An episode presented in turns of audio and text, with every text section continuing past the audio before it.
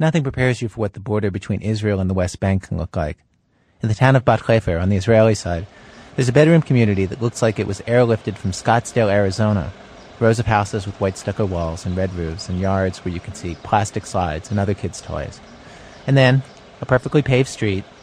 And then, on the other side of the street, a wire fence and some no man's land. Then an electrified fence. Then more no man's land. And then a tall concrete wall with sentry posts and armed Israeli soldiers. An 18 year old who lives on the street told me that even here, where she sees the barricades that protect her every day, she tries to ignore what's on the other side. I don't think I think about it very much. When I hear things on the news, so uh, yeah, I get uh, it worries me and all that, but uh, I live my life. What's the point of thinking about it? There's a bumper sticker a Tel Aviv advertising writer made up few months after the current wave of violence began in Israel. It says, נחזיר להם ושלום על ישראל. Which has the same sad double meaning in Hebrew that it does in English. Roughly, give it to them and there'll be peace in Israel. That is, give up the territories to the Palestinians and there'll be peace in Israel. And then also, the other meaning, uh, give, give him back is like show them that we're the best, so we're stronger. Like, we'll give it to them. Well, yes. Hit him back. That's a complete contradiction. Either you give it back or you yeah. hit them back. It is, it is, but but but we suffer from some kind of uh, schizophrenia, I think, nowadays. And it's not just Israelis who are feeling schizophrenic nowadays. Sitting in a cafe in Ramallah, Rula Halawani goes back and forth, trying to make sense of what to feel about the collapse of the peace process. I never thought Oslo was right. And then I decided, like, come on, Rula, it's a chance, it's a dream. It's not good enough, but it might work.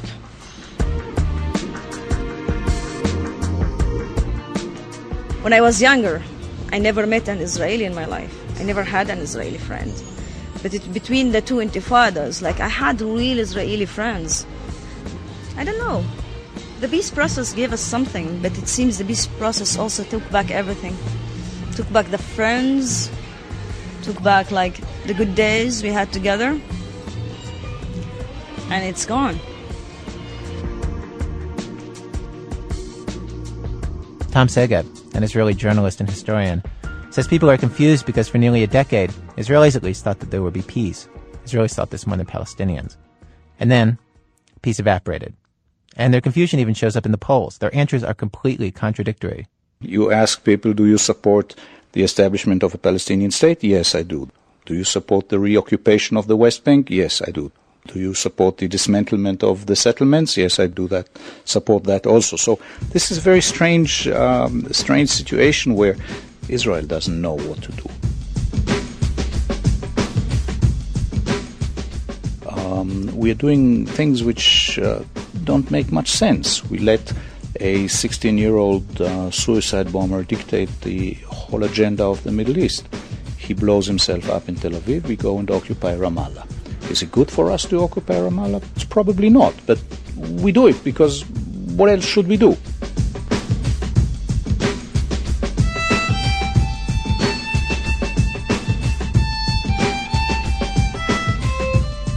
Welcome to WBEZ Chicago from Public Radio International. It's This American Life. I'm Ira Glass.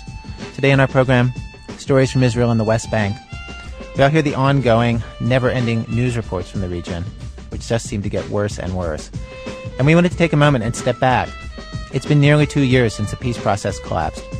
Two years in which each side has done terrible things to the other. And we wanted to understand what that's done to people. And if anybody's feeling any hope.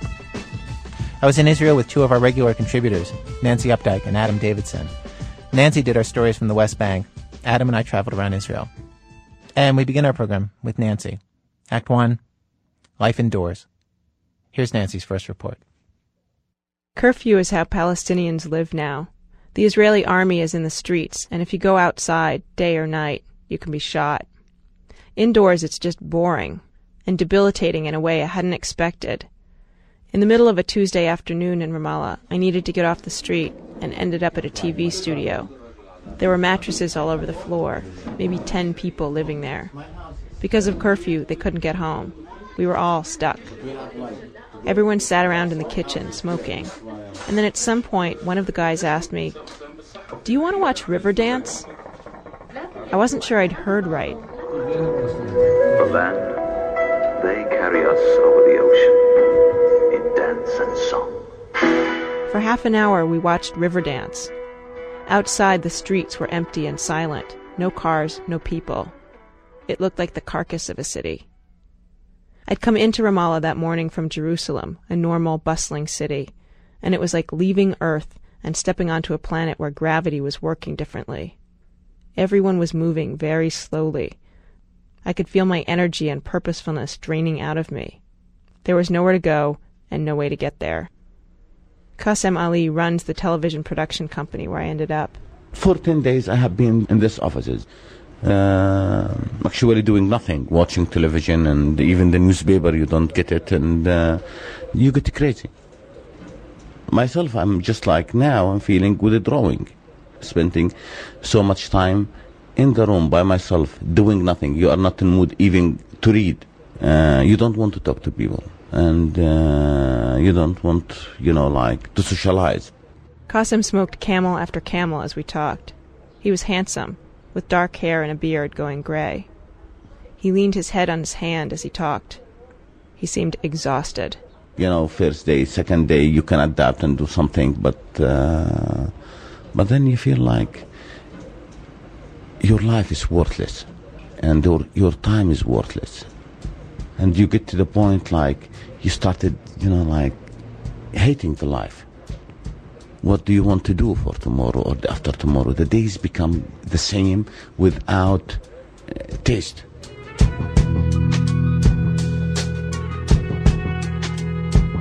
You know, you're fighting this kind of uh, mood. Sometimes, sometimes you are not capable of fighting it because you don't see the signs of it. And, and this is how, like, really, curfew is is punishment. It's collective punishment. This phrase, collective punishment, was uttered by every Palestinian I talked to. I figured it was some description that had just caught on. I didn't realize until I got back that collective punishment is a legal term the UN uses. It means punishing a group for the crimes of individuals, and it's illegal under the Geneva Convention. Palestinians are trying to make the case in the foreign press that curfew, even though it's mostly nonviolent, is still a crime, punishing all of them for the actions of suicide bombers. Before I came to Ramallah, I'd pictured a bombed out place with crude buildings and occasional gunfire in the streets, but it's not like that at all. It's a middle class city with cafes and car dealerships and women in tight shirts and signs in English for ice cream and internet service. Now Ramallah's 40,000 residents are trapped in their homes and offices, waiting. Curfew is lifted arbitrarily, without notice, and reimposed a few hours later, also without notice. Days go by when it's not lifted at all. Cooped up, not knowing when they'll be let out, people get on each other's nerves. Adults bicker, kids get restless and cranky. Yeah, sometimes I feel like you're just too much to survive it here. I miss to see movie. I miss to go for dinner with uh, my friends, with my wife to restaurant. I miss to see theater. I miss, you know, like uh, just to walk in the park and to go to have, you know, beer and and and, uh, and bars and coffee shop. I love coffee shops. Going and and I miss every details in, in life. But then I think my place is, uh, is here.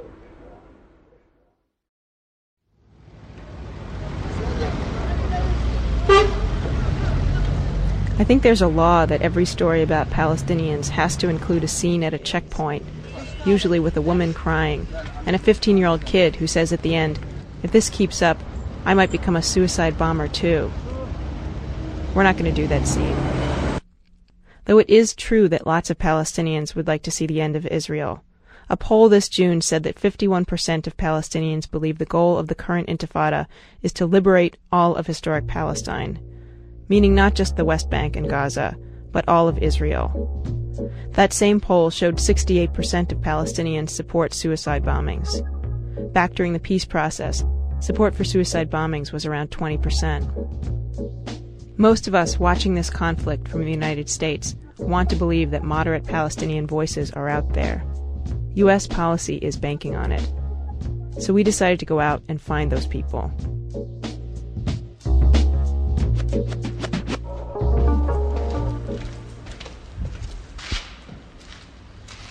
Should say I'm very disappointed because there's no sound. This is a construction site. We shouldn't be able to talk and hear each other right now. Sam Bahour But, is a uh, Palestinian American who's building the largest shopping center in the West Bank, a $10 million project that's just about area. finished. But for weeks, almost no workers have been able to get to the site. Sam is trying not to dwell on that. This is the main entrance to the uh, building. Uh, people would walk into here, and to the left they have the option of going up the escalator and uh, going to the first floor of the building, or walking into the lobby towards the panoramic elevator, or they would walk straight ahead into our supermarket that we will run and operate, or they can walk into the right, which will be a fast food restaurant. This building is just like Sam, well. big and ambitious. and to the left they have When the front of the building is put on, and here's a sign of confidence in a city occupied by an army, it's going to be a giant wall of glass, two stories high, arched. Sam grew up in Youngstown, Ohio, and came to the West Bank with his family for the first time when he was 10 years old. He returned every summer after that, taught himself Arabic, was president of the Palestinian Students Group in college. He was always looking for a way to move to the West Bank. He finally did in 1995, at the start of the Oslo peace process. He believes in two states, one Israeli, one Palestinian, side by side. For the last three years, he's been overseeing the construction of this building. With the recent siege, of course, that's become a little complicated. It's actually created an unusual business problem for Sam. What you find is people who are coming to try to rent now because they know that they'll be able to get a better deal. Prospective tenants are angling for a better deal on the rent because, as one guy pointed out, there are tanks in the streets, and no one knows what disaster is going to come next. I mean, I was telling him that this is going to be the, the hottest spot in Ramallah, and he was saying that it's too close to the tanks that are next to about uh, Uh, half a kilometer from us. So it's up to us now to just delay as far as much as possible and, until we're able to negotiate and better leverage our, our excellent building. Sam estimates he's only two months of solid work away from finishing the building. He speaks confidently as we walk around the scaffolding, boxes of tile and light fixtures, and wooden pallets. But in his hand, he's working a set of worry beads. We go down to his office in the basement of the building, and one of his staff brings us coffee. Wherever you go in the West Bank, people are going to bring you coffee, usually in these little cups on a tray. I don't drink coffee, and it took me an embarrassingly long time to realize that I should just take it when it's offered and have a polite sip. I take my sip, and Sam tells me how he moved here to help create the first Palestinian owned private phone company in the West Bank and Gaza, and why, after moving halfway around the world and throwing his heart and soul into it, he quit. I resigned after seeing that the Palestinian Authority was dealing with this company, in my terms, as a little heavy handed. So, like, what would they do that was heavy handed? Well, one thing that happened after I left the company, if I can mention it, is they, uh, for example, moved the entire cellular business into a separate subsidiary without shareholder knowledge, without shareholder approval. And to me, this was not creating confidence. When he says this was not creating confidence, Sam is way underplaying what happened, which is that the bigwigs at his company, with the help of the Palestinian Authority, looted the company so they could make a pile of money, leaving smaller shareholders in the dust. They did this by splitting off the most lucrative part of the company, secretly and out of the blue, and putting it into a separate company whose only shareholders were the bigwigs and the Palestinian Authority.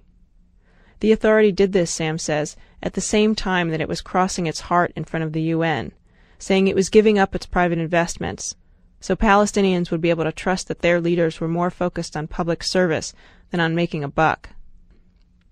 But even though Sam was incensed to the point of quitting by the maneuvers of the Palestinian Authority, he describes the experience in the most charitable way possible. It's not something that's out of the ordinary. Most uh, third world countries that privatize a sector have a hard time removing the the government's role in that sector anywhere in the world. I mean, in Jordan as well.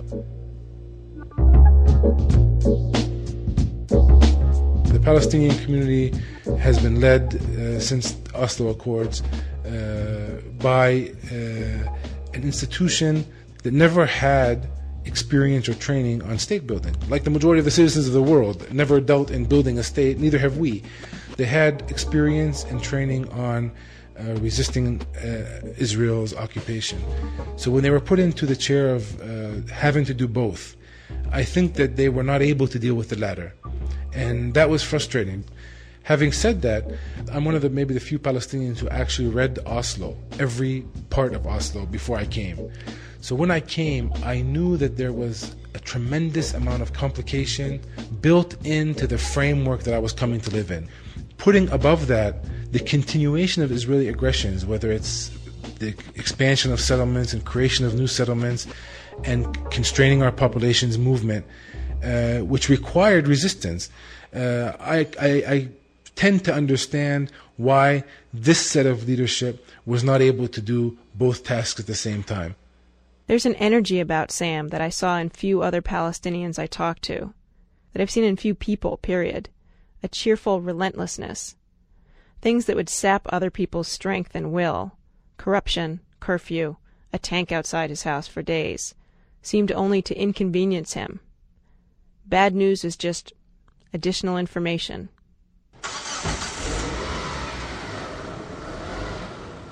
Abruptly, we have to leave. Curfew is being reimposed in 10 minutes, an hour earlier than anyone had expected. As Sam is driving us through the city, cars are doing crazy moves to get home faster. U turns in the middle of the street, signaling to each other who should go first with little honks because the traffic lights are all destroyed, and the streets in some places are such a chewed up mess that people have to go around the chunks of concrete or go over them very slowly so they don't break an axle. All of a sudden, two Israeli jeeps with loudspeakers on them are heading toward us, one on our side of the street, going against traffic, and another one on the other side. They will shoot. They will shoot if you don't if you don't abide by the curfew right now. They're going to shoot. That's what he's saying in Arabic. As they drive by, my adrenaline floods, and I think, we could die here. Right here in Sam's olive green Hyundai. If Israelis walk through their lives now thinking, is this the cafe where I'll get blown up? How about this, this bus? Is it okay or should I just walk? This moment in Ramallah, with curfew coming down, may be the Palestinian equivalent of that feeling. What ordinary activity will I be doing when I'm killed? There's no time to talk about it. Sam can't take me all the way to the checkpoint. He apologizes.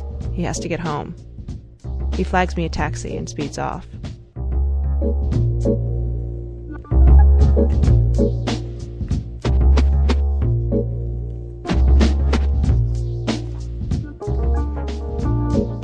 2 Here and There in the Land of Israel. I traveled through Israel with Adam Davidson, a regular contributor to our show, who is half Israeli. Growing up, he'd visit Israel every summer. He speaks Hebrew. He's been 19 times. And to get a sense of what it's like these days for Israelis, how things have changed recently with the end of the peace process, we talked to strangers and to people who Adam has known for years. And driving from place to place, we ended up talking a lot about his grandmother, who moved to Palestine in the 30s, was part of that pioneer generation that created the state. My grandmother was an old school Zionist, and when I was a teenager, that seemed like the greatest thing in the world to be. She told me being a Zionist meant having a grand dream and putting that above petty daily concerns. It meant redeeming not only the Jewish people, but the entire world by becoming the planet's first truly enlightened nation. She described people back in the 30s and 40s who worked on farms, or they built banks and schools and put everything they had into this collective dream of a proud new state. We just spent two weeks in Israel, and as you might expect, we could not find a single person who still lives that way. Take Adam's best friend in Israel, Liat. She and her friends are pretty typical of people who live in Tel Aviv.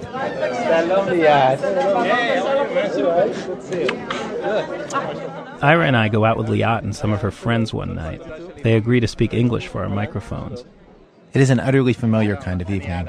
Liat's boyfriend is a musician, and he tells me about his home recording setup. Everyone chats about their vacations. Ayala tries to convince Liat for the hundredth time to dump her cosmetologist, Clara, who Ayala used to go to herself. She made me feel bad. I, I, I told her, listen, I don't want to pay you more. I don't care if I neglect my face.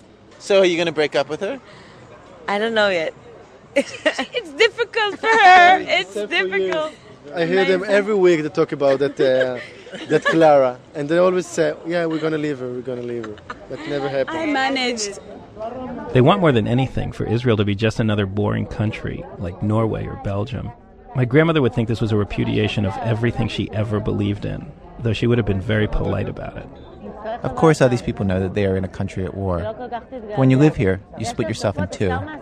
You acknowledge the violence, and you decide at some level that it is not going to touch your life, even when the conflict strikes close to home. For instance, a few weeks ago, Liat and her boyfriend Ophir were about to leave for a movie when a bomb went off a block away. We heard an explosion, and they said on the news that it happened in Bialik coffee shop, which is a place that I usually sit with my friends. I started shaking, I think, for a few minutes, and I, I was very uh, afraid. I felt like uh, something crawls into my house. I happened to call Liat right after that happened, and she told me that she completely came apart. She was crying, and she couldn't breathe, and she fell to the floor. And then the news reported that the explosion hadn't been at Bialik coffee shop, but at the cafe directly next door, a place Liat and her friends don't go to. And when it just moved two meters aside, I felt okay, they still miss me. They still don't blow up places that I like to go to. I'm safe in a way, but it's stupid. When I tell you this, I feel stupid. In a way, you try to find anything you can rely on just to give yourself any kind of uh, security because you want to live your life. What's happened since my grandmother's time is that more and more Israelis just want to live their lives. This is a huge change. And to understand Israel today, you have to understand this change.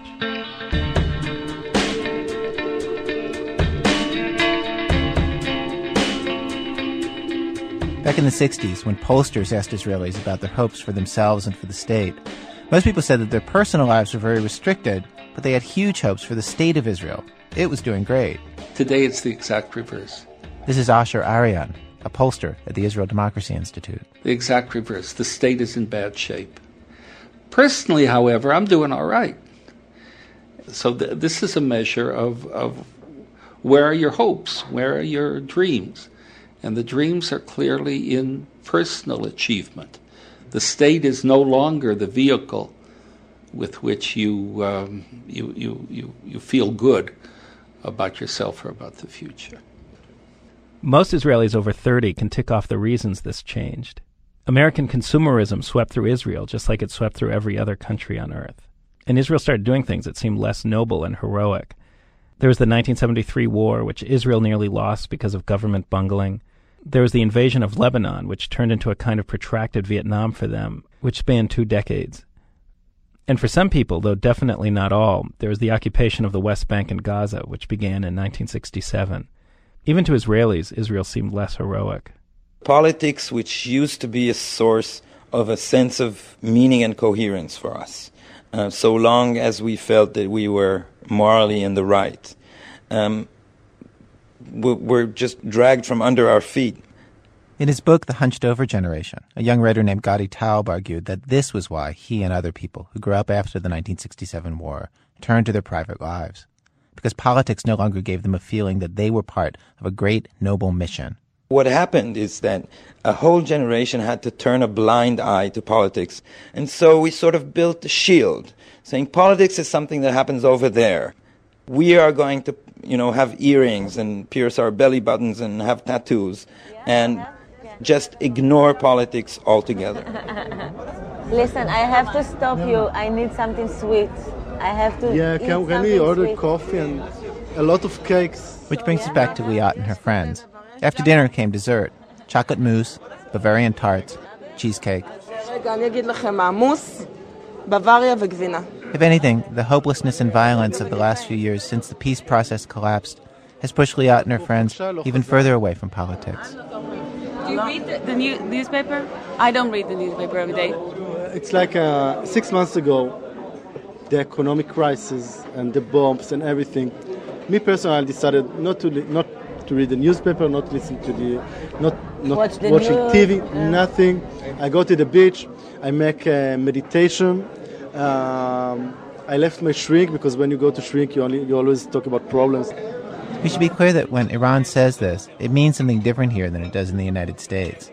At the same time that Israelis are withdrawing into their own lives, it's still just taken for granted that they have a special obligation to their country. For a month every year, Eran gives up his meditation, puts on a uniform, and does reserve service, like most Israeli men. In fact, since the Second Intifada began, reservists have shown up in record numbers. Thousands showed up who weren't even called. Back in America, we had heard about refuseniks who won't fight in the West Bank and Gaza. But once we got to Israel, it became clear that they are very few, in the hundreds, and still very marginal.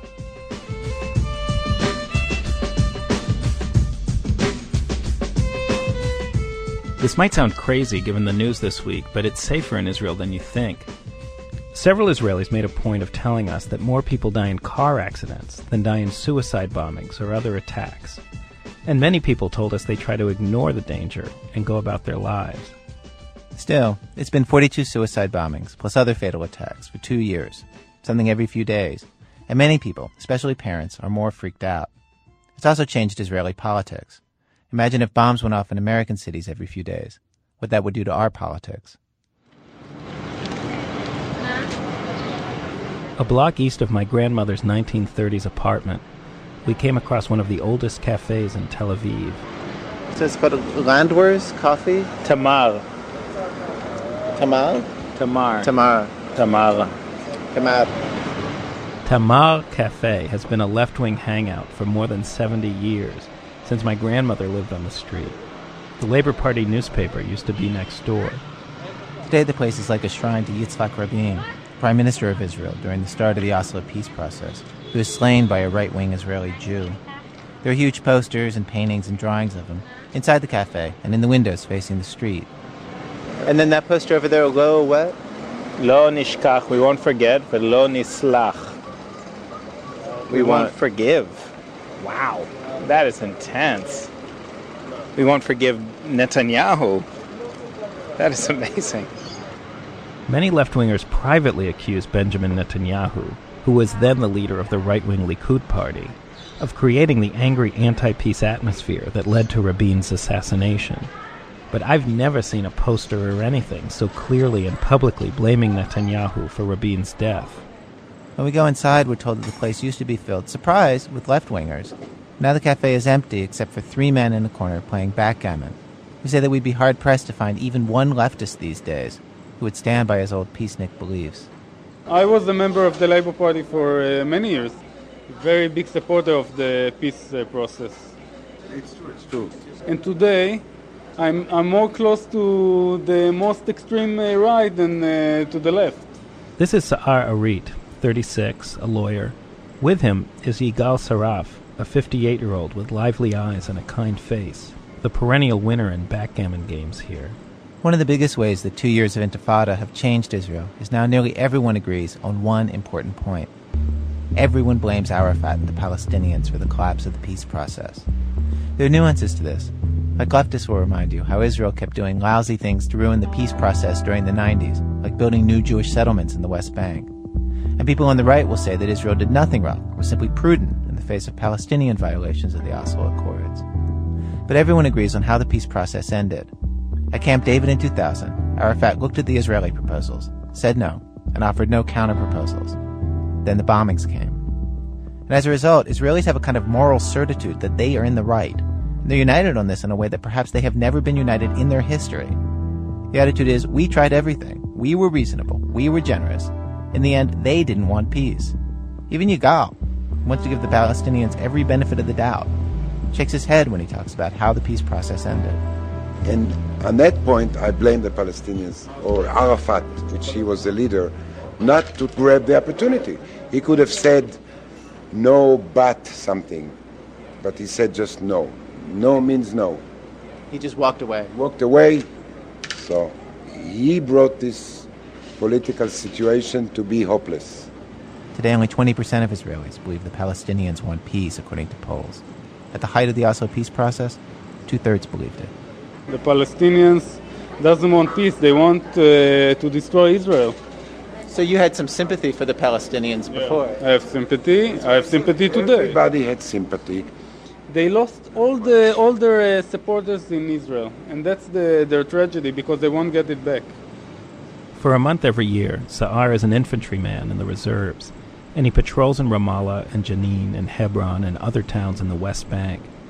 He says he lost hope that the Palestinians want peace in October 2000, when two Israeli soldiers, older guys, reservists like him, got lost in Ramallah and were attacked by a mob in one of the most notorious incidents in the Intifada. And about 100 or 200 Palestinians tore them apart. And I felt that that was a breaking point for me. I saw that the Palestinians are animal. For me, they're Listen, animal. And I want to say something. He's a bit simple-minded. Well, well, it's true what he says in Ramallah. This is where we saw the photos of them holding their hands out the window, their bloody hands. Blood. But the main question he should ask himself is, how do people get that way? There's no people who are animals and some are not animals. So they got this way by constantly being brainwashed that we are vicious and cruel and uh, satanic and God knows what. They get affected and they could be good boys. This is not their nature. It's a propaganda. It's brainwashing. This can be changed. For me, they're animals. But three years ago, you didn't believe that. They didn't become animals in three years. Yeah, but what they did in the last year and a half broke everything. Yigal points at a man sitting in the cafe's outdoor tables. There is a, an Arab. There is an Arab Israeli sitting there. You might want to talk to him. Is he a friend of yours? Akram, yes. You know him too? Yeah, I know him. Is he an animal? No. He's Why not, not? an animal. I'll How tell you why. not an animal? He doesn't have the power. Oh, he could be an animal if he had the power. I'm, I'm telling you, if tomorrow the Arab countries will conquer Israel, he will change his uh, skin in a minute. I'm sorry to say this, but he's considering himself yeah, a, a, leftist. Yeah, I'm leftist. That's the leftist of Israel today. This is what the leftists come to. No longer advancing a peace process. They're arguing over whether the Arabs were born animals or were taught to be animals.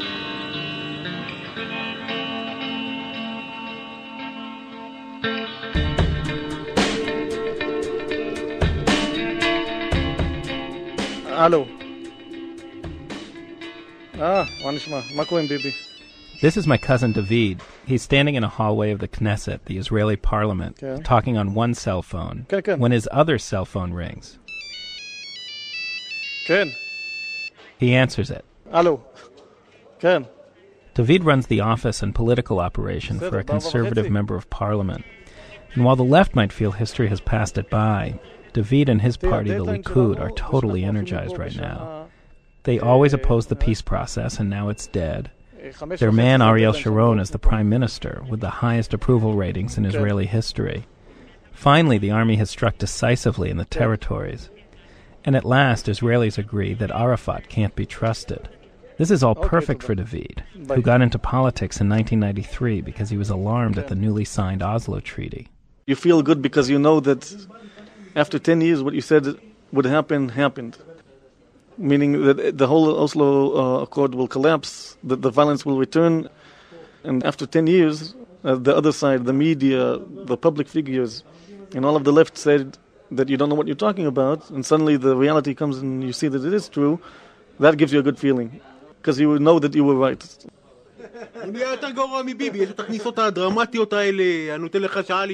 We spent a day at the Knesset.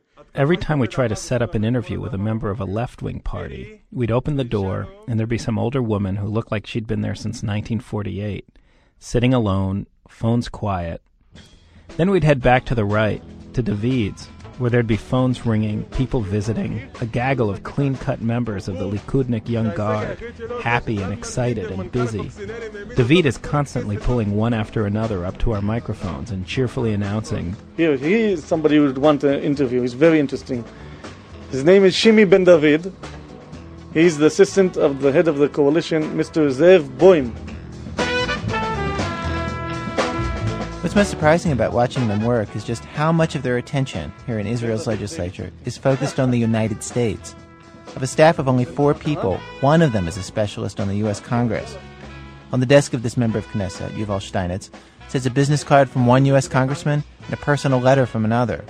On the day we visit, a delegation of a dozen U.S. congressional aides drops by, as does former Republican presidential candidate Gary Bauer. David orders Steinitz to put on a jacket for that one. Okay. I think I'll put jacket even. David ordered me. Hi, how are you? Gary Bauer. Nice to meet you. Nice to meet you. Thank you for coming to us in such a difficult time. it's very encouraging. My pleasure. I, uh, I've, I've been a strong supporter of Israel, but uh, my, my week here uh, makes my feelings uh, on behalf of Israel even, uh, even stronger. So I can't wait to get back to Washington. And uh, During their meeting, Steinitz urges Bauer to lobby Congress against advanced arms sales to Egypt and Syria. This is more involvement in U.S. affairs than the average Knesset member has. And part of it is simple political ambition. To get press attention, to get ahead in national politics here, it's helpful to be seen as a player in U.S. Israeli relations. So it will be extremely important if you will succeed to encourage uh, some of our uh, Christian friends uh, to visit us in this difficult time of crisis as you did. If you want to understand why the right wing and Ariel Sharon are so popular right now, if you want to hear just how angry Israelis are, just visit a bus stop in Jerusalem. More bombs have exploded in Jerusalem than any other Israeli city.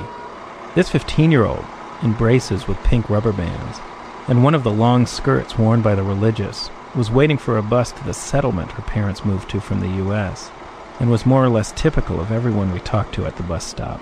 First of all, I would kill Arafat.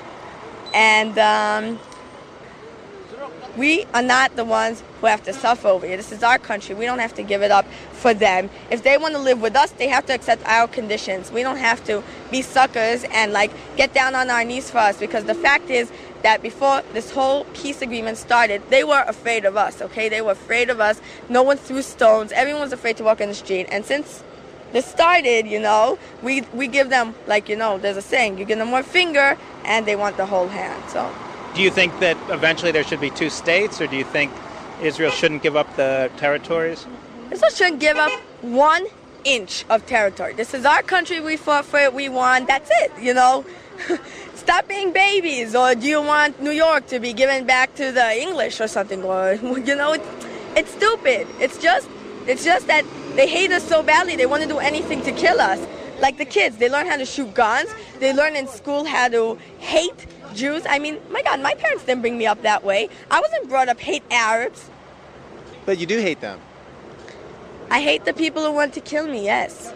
If there's one single person in Gaza and Ramallah, which I highly doubt there isn't, but if there's one single person there who is truly pro Israel and, and pro Jewish, then sure, I have nothing against them. But the fact is that the majority of all these people, they're, they're murderers, you know?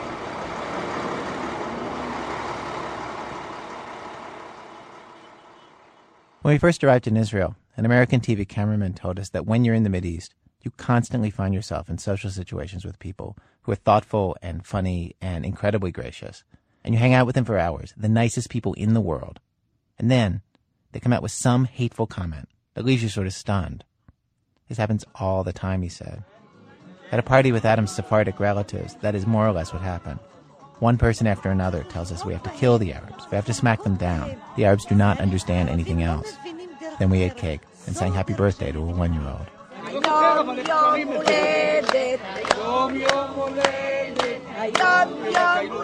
Surprisingly, the one person at the party who's at all sympathetic to the Palestinians is Igal, the father of the one year old birthday girl. He just returned from his reserve service in the West Bank in an elite combat unit. He was one of the Israeli soldiers you saw on TV fighting at the Church of the Nativity in Bethlehem. He tells me he thinks Israel's to blame for the anger Palestinians feel against them. We didn't treat them well enough, so we we we we drove them to the first Intifada, and that's led to the other events. I know the the the West Bank and Gaza Strip since I uh, first came in in the first Intifada, and we know the ordinary civilians. They they don't have high demands. They want to provide their family. That's all to feel secure. I believe there will be someday a Palestinian country. I think it's going to be a democratic country, the first democratic uh, Arab country. In fact, every Israeli we talked to who served in the West Bank or Gaza tells us the same thing Igal says that their military service convinced them that Israel should eventually give up the territories. Even lots of hawks, right wingers like Adam's cousin David, now say that Israel should someday get out of the territories. 80% of Israelis support some form of separation. 50% are still in favor of an independent Palestinian state. Ten years ago, this would have been seen as nearly traitorous by most Israelis. It is a fundamental change of opinion caused by the peace process. So at the same time that Israel has become so much more hawkish towards the Palestinians, it's as if the hawk has ingested a dove. Still, nobody expects peace to arrive any time soon. Even if a peace treaty were signed, only 22% of the country believes it would actually end the conflict. So now instead of readying themselves for peace, Israelis are adjusting themselves to the lack of it. Here's my friend Liat. Every year I say, "Oh my God, how how I thought life could be different," and uh, I see it's not, and I'm losing something.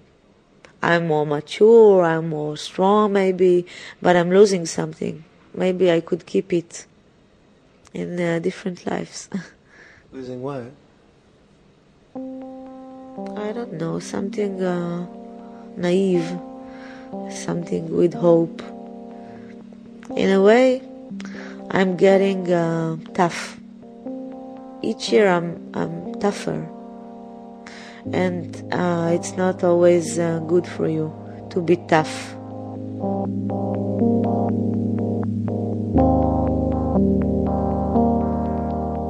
Lots of people told us they didn't expect peace in their lifetimes. As Americans, I have to say this is the main thing that we really did not understand before we got to Israel. That Israelis are prepared for the idea that it'll continue like this for years.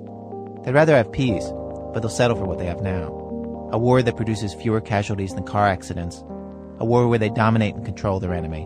A war, they'll tell you, that's unlike the wars of 1948 and 67 and 73 because it does not threaten Israel's existence.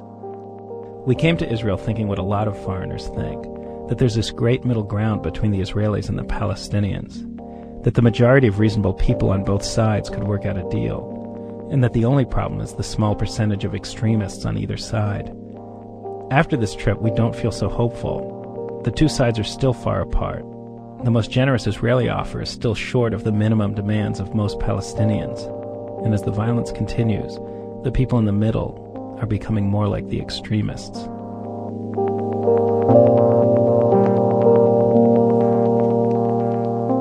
Coming up, Palestinian moderates and Palestinian moderation, a guide for the perplexed. In a minute, from Chicago Public Radio and Public Radio International, when our program continues.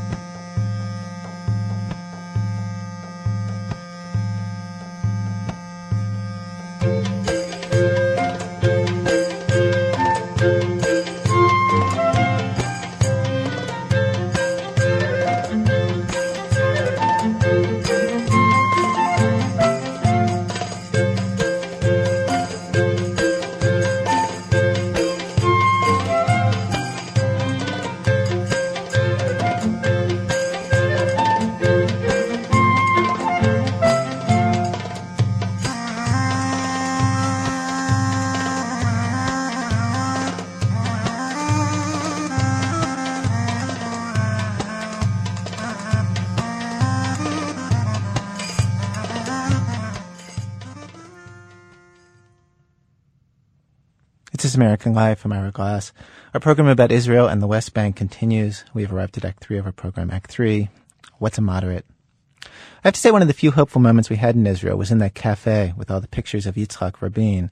The older man that we interviewed, Yigal, was talking about how, in a way, Israelis have very short memories. So much happens, he said, that a bombing a few weeks ago can feel like years ago. As soon as the Palestinians have new leadership, he said, as soon as there's some glimmer of hope, everyone will grab at it. Politics will change. You will see, he said. People will grab at the smallest glimpse of hope. Which brings us to our last story from Nancy Updike. At the beginning of June, before President Bush's speech, Palestinians were asked the following question in a poll Which Palestinian personality do you trust the most? Yasser Arafat was number one, with 25%. Next was the spiritual leader of Hamas, Sheikh Ahmed Yassin, with 8%. And then there was 24% who said they didn't trust anybody. That trust nobody group was too small to be measured at the beginning of Oslo, but it's grown ever since, until finally it's caught up to Arafat. In other words, there's a space opening in Palestinian politics. Arafat has always warned that any space he doesn't fill will be filled by Hamas. But what if there were a third choice? Not the corrupt autocracy of the Palestinian Authority, and not the suicide bombing fundamentalism of Hamas. Since I arrived, I'd been hearing a lot about a man named Mustafa Barghouti, a doctor who heads one of the biggest medical relief organizations in the occupied territories, and who's been speaking out a lot lately on political issues. I went to Ramallah to meet him. I went with Rula Halawani, a Palestinian photojournalist who signed on to be my guide and translator. At the checkpoint, she asked people if they'd heard of Mustafa Barghouti. بتعرف مصطفى البرغوثي؟ مصطفى البرغوثي ومين ما بيعرفوش Of course everybody knows him. Who doesn't know him? إيش رأيك بمصطفى البرغوثي؟ مصطفى بجنن كويس كتير He's the best. He's just the best. آه، بتعرف مصطفى البرغوثي؟ رجل يعني كويس He's a very good guy. عمرك سمعت بمصطفى البرغوثي؟ مصطفى البرغوثي؟ آه مصطفى البرغوثي مظبوط Oh, Yeah, of course. he's a good man. He's a very good man. He's a good man, very good man. Politically, Barghouti has two advantages that can also be disadvantages. First, he's been doing medical relief for over 20 years, and many people know him through that and love him for it. The downside is that many see him as a doctor, not a political figure. They don't even necessarily know what he believes in politically. Second, his distant cousin is Marwan Barghouti, a popular leader in Arafat's Fatah movement, who's in an Israeli jail now, charged with ordering suicide bombings. So the Barghouti name is one that people know and respect, but sometimes people confuse Mustafa with Marwan, or simply don't see any difference between the two, even though Mustafa preaches nonviolence, while Marwan is more of a Malcolm X figure, by any means necessary. مصطفى البرغوثي انسان منيح وكل الشعب الفلسطيني بقدر مصطفى البرغوثي وبقدر مروان البرغوثي All the Palestinians like Mustafa al-Barghouti and think he's a great guy. He does so much for the society. And also Marwan al-Barghouti. He's the same, the two of them. Which one does he agree with more? Which one أنو واحد من الاثنين أنت بتآمن فيه أكتر مصطفى ولا مروان؟ إحنا بنآمن بكل بني آدم بيخدم شعبه وبيخدم القضية الفلسطينيه بنآمن فيه وإحنا معه معه على We believe in every guy who's honest and straight and works for the Palestinians.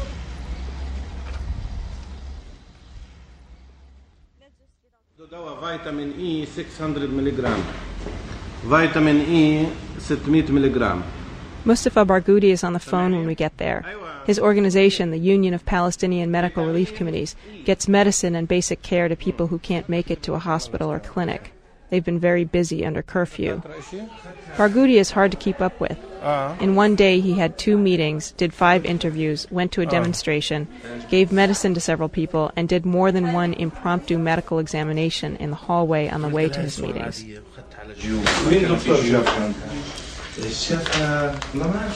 Which doctor saw her? This doctor.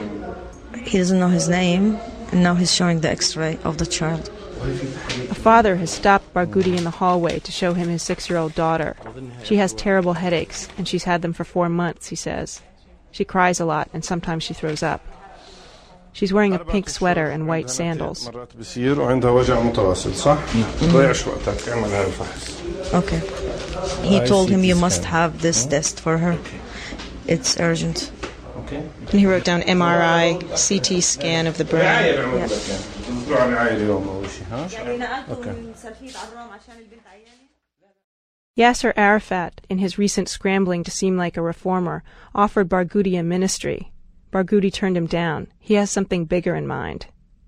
Six weeks ago, Barghouti and a few other community leaders launched what they call the Palestinian National Initiative. That rather bland name conceals a radical proposition. They want to create the first new political movement among Palestinians since Hamas emerged in the late 1980s. The first intifada brought Hamas. Barghouti is trying to make the second bring real democracy. The National Initiative calls for immediate elections, run by somebody other than Arafat's election commission, supervised by international observers.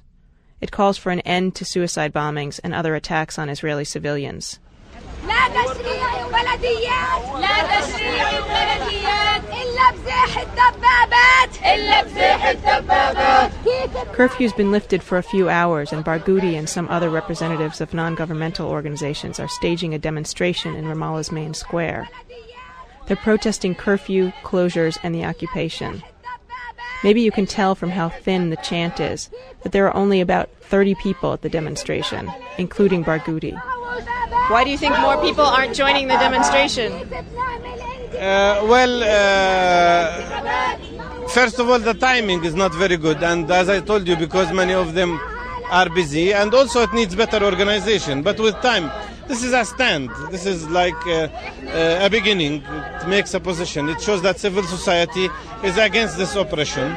It shows that there is non-violent approach to struggle, and it will build up gradually. This gives the people the impression that something can be done, and it is doable.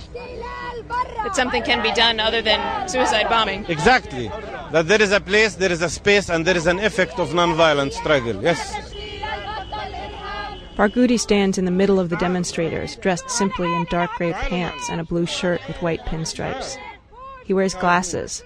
He's almost 50, and his face has the lines of a person who squints a lot, smiles a lot, and worries a lot.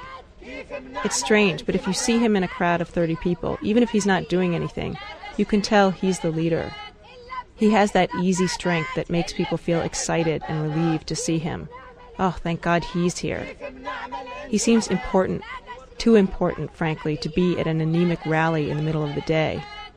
He seems out of place.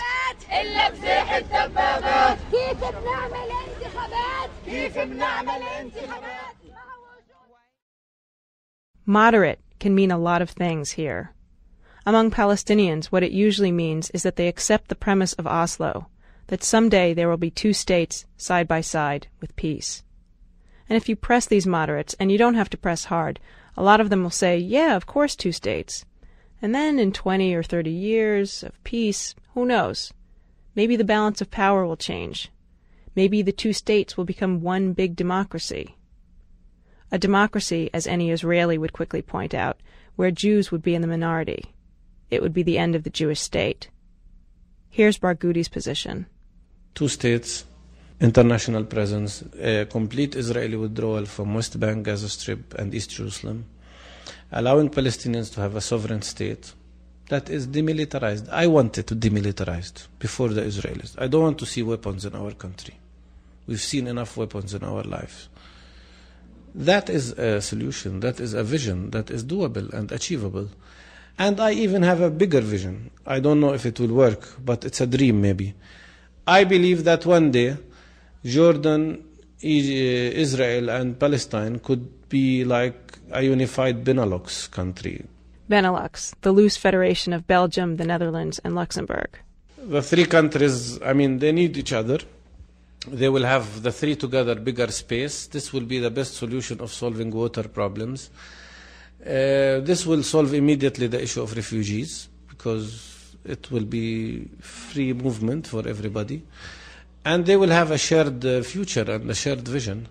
If Israelis wanted to view this Benelux scheme in a glass half full sort of way, they could see it as similar to a plan former Israeli Prime Minister Shimon Peres has floated in the past.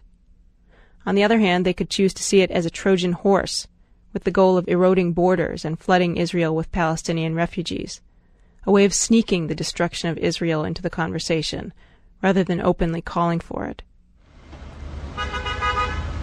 Barghouti is in a meeting, so Rula and I are hanging out the window at his office, watching people hurry home before curfew. We're reading graffiti on the buildings across the street. The graffiti says. Okay. Put your ten fingers uh, on the button that fires the gun. I don't know what you call it. The trigger. The trigger, yeah. Put your ten fingers on the trigger. Hamas is more popular now than it's ever been. The latest polls show it running neck and neck with Arafat's Fatah movement. Both get around 25%.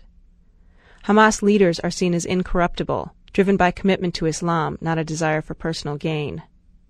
Hamas also helps people rebuild homes that have been demolished by the Israelis, gives money to start small businesses, runs schools and youth centers. Hamas gains support for its suicide missions by making people's lives better. Barghouti believes he can take on Hamas and win because his strengths are Hamas's strengths, he and the network of non governmental aid organizations he's part of. He's on the ground, helping people every day, with medical care and other social services. He's also seen as not corrupt, as clean. His medical relief organization is nonprofit, all volunteer, and gets audited regularly. A computer technician I met told me, You can tell he's clean by the car he drives. A 1989 Opel Kadett. Palestinian Authority ministers drive Mercedes and BMWs. His Achilles heel with Hamas is that they're religious. He's secular. He won't say whether he'll run for president or some other office in the January elections Arafat has promised. But Rula and I do a small survey anyway. At the checkpoint, we ask people who say they think Barghouti is a good man whether they would vote for him in an election. Their answers surprise us. مصطفى الباروتي نزل انتخابات احنا بنطلع على اي بني ادم Of course. What does he think of Arafat? إيش رايك بعرفات؟ بالنسبة للاخ القائد الاب ياسر عرفات هو الرمز والقائد للشعب الفلسطيني Arafat is our father, Arafat is our symbol, and I would vote for Arafat if he runs for election again. If he uh, if he was running and Mustafa Barghouti was running against him, who would he vote for? إذا نزل انتخابات عرفات والبرغوثي مين بتنتخب؟ بنتخب الاخ القائد ياسر عرفات عرفات. Why? ليش؟ لأنه الاخ لأنه الأخ القائد هو الرمز للشعب الفلسطيني وهو المناضل الوحيد والشريف الوحيد للشعب الفلسطيني ولا بديل عن ياسر عرفات Nobody can do job, the job beside Yasser Arafat. Arafat is the symbol, he's the father of the Palestinian people. إيش رأيك بحماس؟ كويس It's a good movement. If if if it was a choice between a Hamas person and Mustafa Barghouti, who who would he pick? أوكي اذا خيروك تنتخب مصطفى البرغوثي أو حدا من حماس مين تنتخب؟ حماس حماس؟ واي؟ ليش؟ لانها قريبه من الدين مثل ما قلنا يعني قريبه من الشريعه الاسلاميه Because they believe in our religion and everything they do is based on our religion.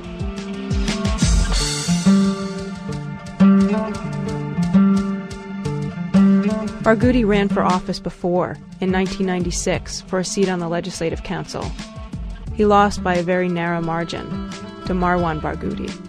The results were contested and widely seen as fixed. The time between now and January is an eternity, politically speaking. It's even possible that Arafat won't run. Almost anything can happen.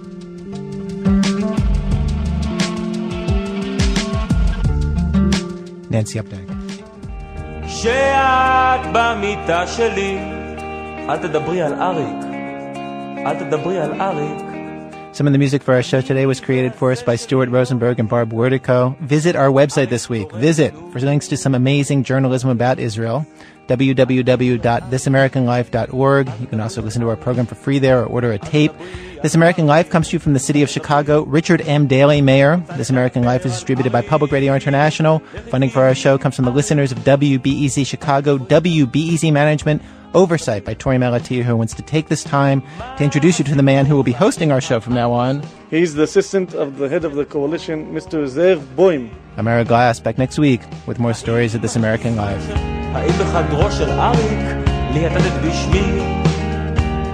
אריק, רק אמרתי אריק. רק אמרתי אריק. נהייתי עייף. PRI, Public Radio International.